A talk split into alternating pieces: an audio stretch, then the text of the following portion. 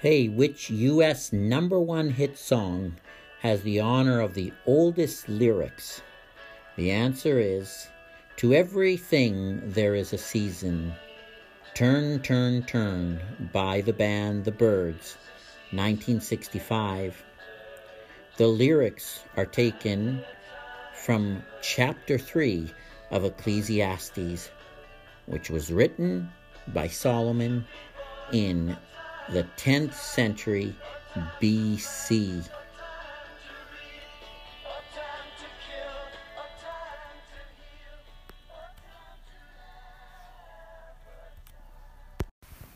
We are in the book of Ecclesiastes, chapter 3. And verse 1 says, There is a time for everything and a season for every activity under heaven. And then we skip down to verse 9, and it says, What does the worker gain from his toil? I have seen the burden God has laid on men. He has made everything beautiful in its time. He has also set eternity in the hearts of men, yet they cannot fathom what God has done from beginning to end.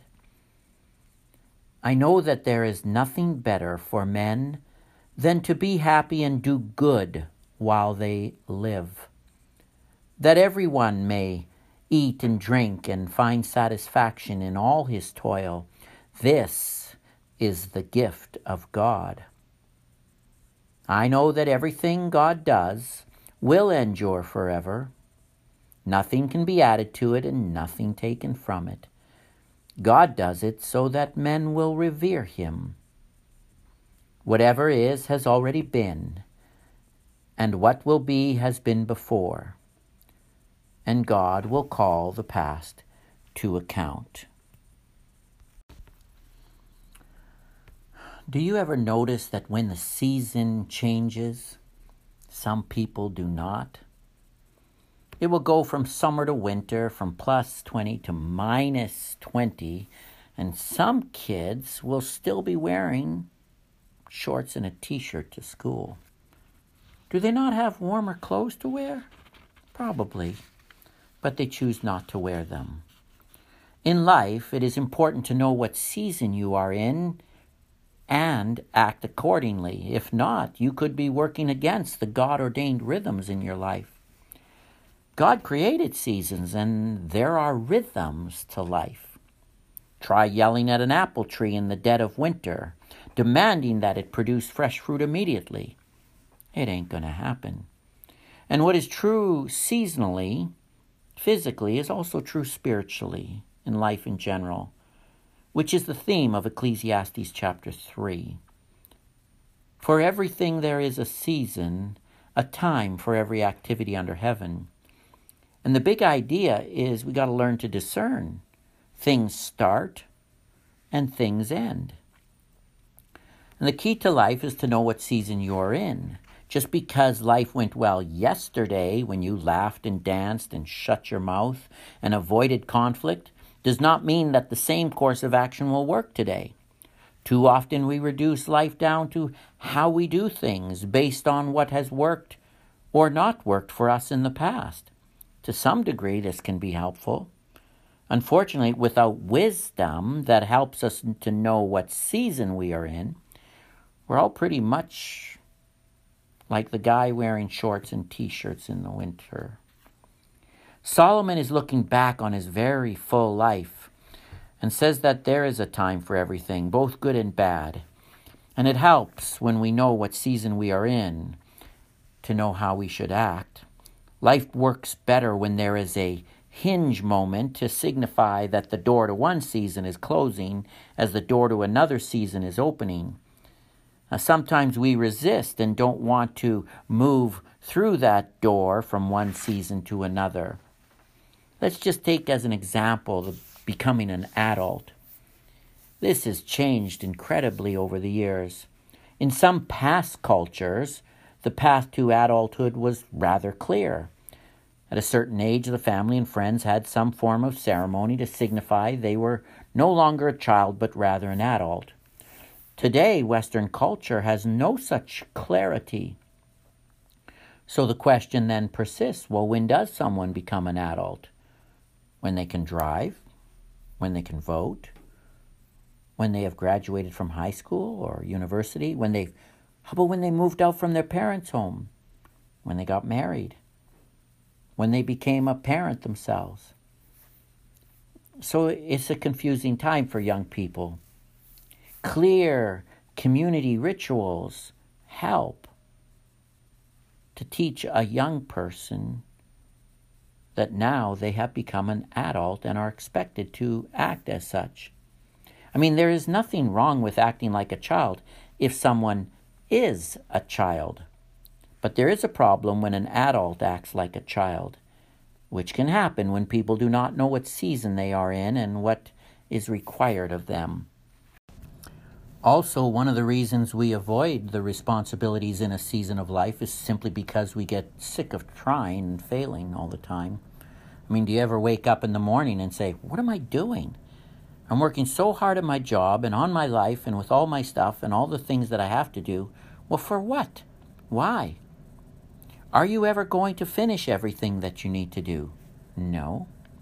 If you did finish it, would it come undone right away? Probably. Because you're going to have to do it again and again because it might uncome undone, come undone again.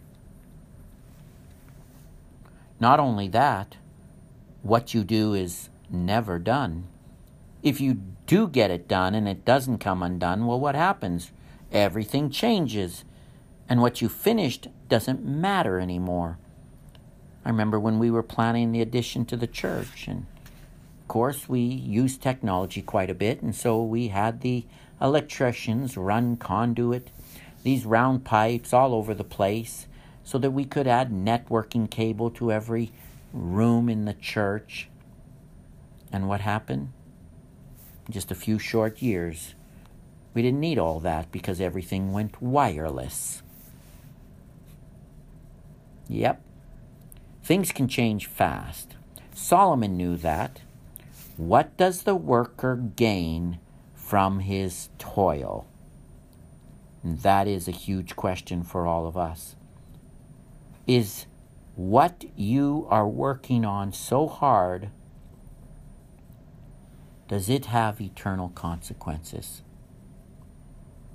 Furthermore, in our hearts, there's a longing for eternity and perfection, a kingdom where good things never end and bad things never are.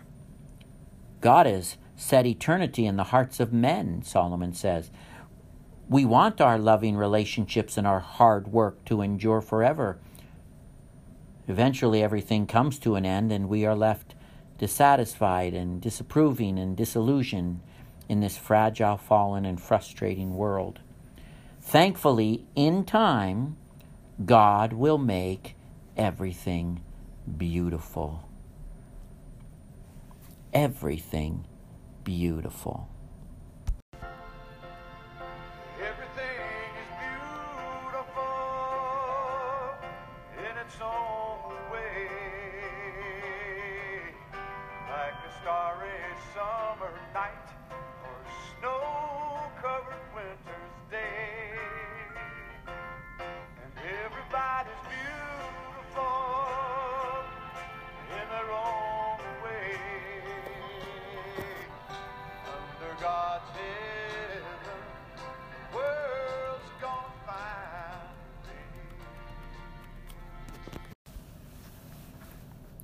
Everything is beautiful. God is making everything beautiful. Until we see it as He sees it, we have to trust Him in faith.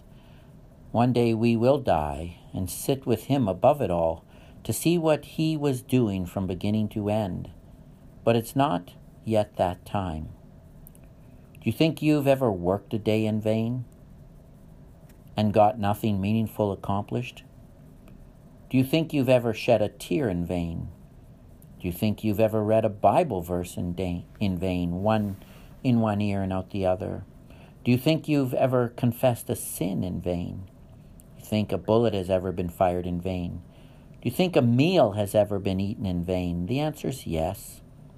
Life seems that way, doesn't it? Meaninglessness, a chasing after the wind, vanity. Remember, life under the sun, apart from God, that's how it looks. Everything seems meaningless. But not with God. God makes everything beautiful in its time, in His time. Does it bother you how much is wasted in this world? Does it bother you how much you waste? It should. Here's a revelation God wastes nothing. Our great God uses our miserable efforts and our mismanagement and our horrible decisions. He used godless guys like Herod and Pilate, who could have saved Jesus from death but instead had him killed. He used brutal betrayers like Judas Iscariot to fulfill prophecy and to bring about the redemption of his people. We have a God who uses everything and everyone, every day, every minute, every opportunity, and he bends it all back toward his will and in and his beauty in its time. The Bible full of story after story where God takes the ill will and stupidity of people and all the evil that is done and he bends it back for our well-being. And one day he will make all things beautiful. Is that not what we say? And we know that in all things God works for the good of those who love him, who have been called according to his purpose. Romans 8:28 all things.